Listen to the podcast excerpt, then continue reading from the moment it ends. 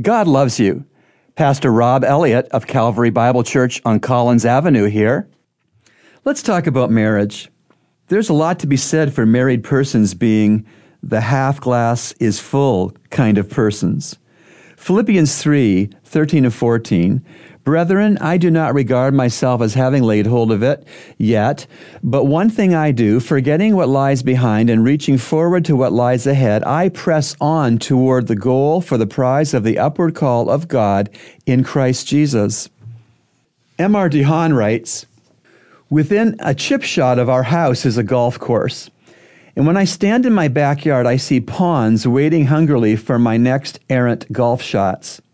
At times, I can imagine sand traps and trees joking about my bad golf days.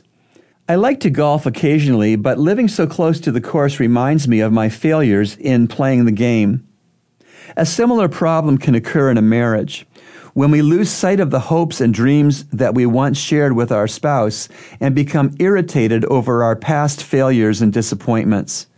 But if we focus together on Christ, our flaws and failures fade, and we can rediscover our love for each other in the light of the Lord's great love for us. End quote.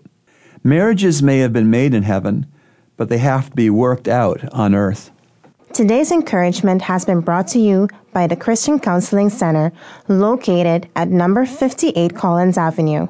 To reach the center, call us at 323 7000.